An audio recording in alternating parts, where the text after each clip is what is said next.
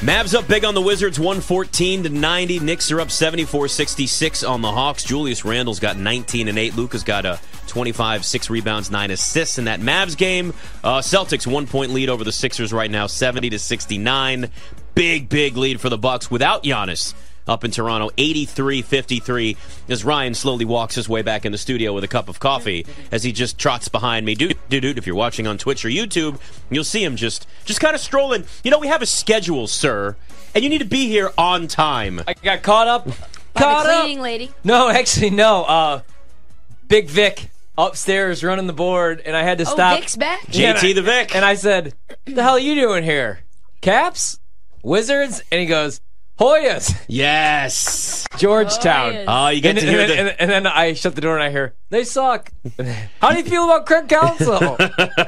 You get to hear the uh, the sweet sounds of Rich Chvotkin, the voice of the uh, Georgetown Hoyas. RS, I call him. I love him. I love the Hoyas. Hoyas win, RS, Hoyas win, Can't- Hoyas win, Hoyas win, Hoyas. That's how he. That's how he ends every game when We they can't win. legally which is Like the perfect. John Stier- Sterling. Yeah. The Yankees win. You gotta have you gotta have that call when you're uh, when you're the voice of a team.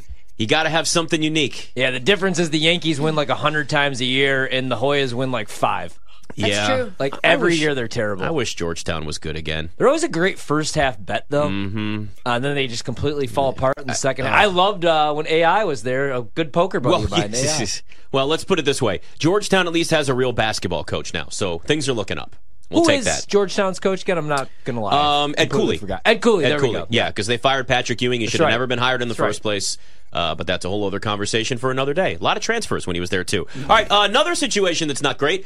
Uh, well, that would be the Cleveland Browns and everybody in Cleveland looking around again with Deshaun Watson missing the rest of the season now, and you go, "Oh my God." Nick Wilson, I don't know how you do it, my friend. Uh, it just feels like, as somebody that's a Commanders fan, I know what it's like to not have nice things, but I feel like in Cleveland now, it you had that fourth quarter drive from Deshaun Watson. You look at this great defense with the Browns; they're six and three, and it's like, huh, maybe they can win the division. And then we get the news today that Deshaun Watson is out for the season. What is, although I can probably guess, the mood in Cleveland with this news? Um, I believe the five stages of grief and dying, I think, are the best way to put this. I think, I, I don't know if we're past denial yet, uh, maybe bargaining. I know acceptance is not, you know, too far off in the distance. No, it was a, uh, it was a bloodbath. And I gotta say, I, my whole thing today on the show was I simply wasn't going to do the sky is falling radio because I had heard it for the five hours before. And I felt like, honestly, I know how the guys in Band of Brothers felt because I fought a war today, guys. All right. There weren't lives lost, but there might have been lives saved because I was on a mission from God. Now I'm mixing my movie metaphors. And I, you know what? I came out clean. That's all that matters. Nick, in all seriousness, when you have no optimism about the future of your team, how do you do radio on a day to day basis without becoming like a cynical, like poisoned soul? Well, um, who says I'm not? And two, they did just vote in legal weed in Ohio. So, like, you know, things are changing on the on the you know, like. Well, listen. Here's what I will say. I did not lose all hope that with the Deshaun injury. I think I think you just have to change your parameters if you're a Browns fan, right? Um, with the way the Browns were playing, with the fact that Deshaun kept getting better in his last three games that he played, and specifically the two games post the injury, I think we started to set our sights bigger. AFC North title, right? Can you get that this year? Is that that attainable? It really is. If Baltimore loses this Thursday, you could be playing for the divisional lead on Sunday. Even without Deshaun, that's true, right? Um, we started thinking about, well, maybe all of a sudden an AFC title run is something that you can at least dream of this year. So with Deshaun, I, th- I think there are two camps right now, and I said this on my show. You're either mourning the loss of a contending team, or you're you're getting ready to gear up to see if this team can still be a playoff team, right? A, a, a contending team is a team that's going to make the playoffs and make a run. This team might just be a playoff team. But if you told me going into the season, one game and a quarter of Nick Chubb, and you would get six, uh, five games and and five drives in another game from Deshaun Watson, and you make the playoffs, I would have said that that is a resounding success. So I'm in the camp that says, hey, I'm not I'm not a big believer in DTR or PJ Walker, but I believe that the rest of the team has a lot of fight in them. Let's see how they handle Pittsburgh. And then if they get their asses kicked in Cleveland this Sunday, let's do Requiem Radio. But let's at least give them a chance before I head to the 480 bridge. Yeah, Nick, I was a big fan of DTR in college, but obviously, like this is a whole nother level, and he's a rookie. It, you you watch that first start; he just found out he was going to start a couple hours prior to the game, so it makes sense. How do you think the offense changes now? Like, do you think it's yeah, more? You know, I mean, what do you do? What, what do you do differently? Because we didn't even get that big of a sample size with Deshaun fully healthy. So I think the number one thing you have to do is you need to double back your efforts and put the run game first, like you did, regardless of whether you had DTR or PJ Walker. You, you mentioned DTR's first start; it was awful. Three interceptions. Uh, there was yeah. a fumble. By the end of the game, they weren't even throwing the ball because they just you just every time the kid even took a snap and and look to pass, everybody's sphincters clenched in in First Energy Stadium, or sorry, Cleveland Brown Stadium. It's no longer corporately sponsored, but um, so I think you have to do what really worked for you when you went two and one, and rightfully you should have won the, the Seattle game if not for the stupid decision to pass on third and three uh, by Kevin Stefanski with PJ Walker helmet interception. I don't want to relive it, but I relive it every day. Um, so I think it's really important that you get back to running the game and, and, and running the ball and letting that be your your emphasis. And I think offensively, I think you've got to continue doing all the little stuff you were doing in the second half with Baltimore, the screen game, the short passing game. Right now, Amari Cooper is the only guy getting open consistently down the field, and he's not really a speed guy. So your speed guys aren't getting down, uh, you know, open downfield. But what they are doing is they are getting opportunities in the middle of the field. So with DTR, you shorten up the field a little bit. You're probably still going to have to take a couple shots a game. But I think that's where you go. Because here's the other problem. I, I think the reason why you've got to focus on running more than anything is less the quarterback. And you're missing your your, your first what four tackles now, three tackles uh, are all injured with Jed Wills being on the IR, and now Dawand Jones has been you know missing a game or two here.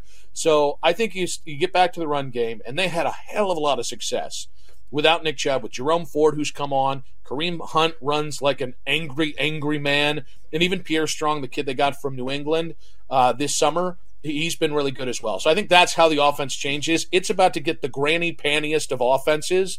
Like we're talking laundry day in the middle of the winter here. That's where we're at with this offense. But the good news is they've won multiple games this year that way.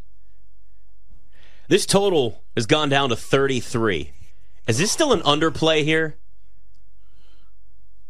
Oh, 33. It's Good a low God. number. I know. It's really low. You think like turnovers, um, especially with DTR throwing three picks that first start, man. Those are some short fields and some pick sixes. That could get scary at 33. Well, and I think, you know, even though Myles Garrett's numbers against Pittsburgh have not always been what you want them to, the rest of the defense has started to feast recently here. So I don't think it's just DTR that's a, the walking turnover here. I, I think it's probably going to be Kenny Pickett as well. So, all right. I have a problem taking the under anytime. All right? Because I just feel there's too much there, okay? I just, the second somebody scores a touchdown, I become a basket case. I feel like the under is the play, but will I play make that play? No, I'll be the a hole taking the over inexplicably in a matchup between DTR and Kenny Pickett. I'm, I hear you. I'm looking at the rushing yards. Jerome Ford's number is at 49 and a half. Kind of feels like slightly low considering he put up 107 yards on 17 attempts against the Ravens, had 74 rushing yards against the Colts. Is you think this number is that low because of splitting carries with Kareem Hunt in short yardage situations, or do you think they really believe there's going to be a lot of DTR three and outs? Um, yeah, I, th- I, think it's a little bit of column A, a little bit of column B. What I, here's why I would actually take the over on that. One, as you said, it's a little low. Two, the dude needs one play to hit it. Um, Jerome really has. Like last week, it was a 28 yard play that was part of his 100. I think it was 107 plus uh, rushing yards. You know, two weeks ago, oh man, I can't remember. He had like a 50 or 60 yard run. So once a game, he's good for the kind of game that can take you and all of a sudden hit that over comfortably. So even with even against Pittsburgh, and again, it's Pittsburgh's going to do the thing you think they're going to do, which is try and stop the run and put it all on DTR. I think I think the over on that is a is an easy hit this week. Yeah, I completely agree. I, I just I think that that's a good look right there as well. So you said like you kind of have to change, um, you know, the way that you look at the season moving forward. If you could go back in time, would you feel differently? I know Dobbs, like you laugh because he's a backup quarterback. We thought, but I mean, he continues to find ways to win games. Like in Minnesota, I think that's remarkable because he doesn't even know the offense. Obviously, a smart guy, but do you think it's a different story if you don't move Dobbs? you know, if he's still around, or is it still kind of the same ceiling? You know, maybe you get to the playoffs and that's about it. Um, I, will I'll say this. I listen. I don't think the initial Josh Dobbs trade is the issue, right? I can understand a team saying, "Well, we shouldn't need a backup quarterback. Let's save some money and we get a pick swap in the balance." Where I think the bigger issue with the Browns was the second that you went to DTR in Week Four, and that kid looked awful, rattled, unprepared, not ready. And the, the circumstances yeah. are fair to point out. You know, found out at 10:30 that he was starting and wasn't prepared. But like the second that you realized that his production in the preseason was a mirage, you should have been looking for Carson Wentz, who since signed in LA. And then lo and behold, at the trade deadline, Josh Dobbs was told he's either going to Minnesota or he's going to Cleveland. And like the the pick swap was a seven for a six.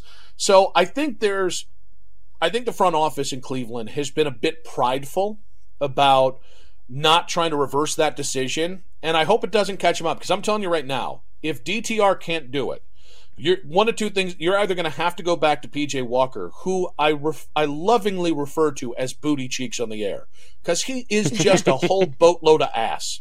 And yeah, you're either doing that or you're praying that either Jacoby and Brissett not the and not the Car- good kind of ass, right, Nick? yes, you know what I mean. Yes, we're talking badass and not badass, badass. you understand what I'm saying? But like, yes. yeah, yeah. The, or, or we're going to Jacoby Brissett or Carson Wentz punches their coach to get released so they can come to Cleveland. Oh. That's your that's your hail mary. And I'm kind of on and kind of digging the Carson Wentz thing, but I'll be honest. Again, weed is legal yeah, I was gonna say, like, as a radio host too, that's heaven right there. The phone calls and, and Carson Wentz. Oh yeah. even like on ESPN right now on the front page, it's trending towards the worst trade in NFL history. Why the Browns are uh, stuck with Deshaun Watson? Do you really think this is the worst trade in NFL history? I know yes. financially, um, it you know, yes. obviously it sucks. But if you look at and you take away the off the field stuff as well, but I'm talking about like the last three seasons in Houston. Statistically, he was a top five quarterback. Do you think that this is really that bad of a trade? If you take, I mean, obviously the money is a huge part in it, but I'm talking like on the field. I don't know. I think it was maybe worth the risk. Or do you think that Baker was the was the choice, or was the answer? Well, it's not great, Bob. I will say that, but uh, I think I think it is hyperbole to say it's the worst trade in NFL history, mostly because Deshaun was coming around. Like, don't look at the box score against Baltimore. Look at a guy who was playing some of his best football in that second half and got and led you on a game-winning drive with a broken shoulder. That at any point, if he had taken a hit, it could have completely destroyed the rest of his arm. So, and before that, the the Cardinals game, everyone was like, "Oh, it's pedestrian." I'm like, he threw for 220 uh, yards, multiple touchdowns, and and they won the game like 27 to nothing and then like the Tennessee game. There, so like the last three games we saw of him, it like we, you started to kind of see the signs that, that Deshaun was coming back.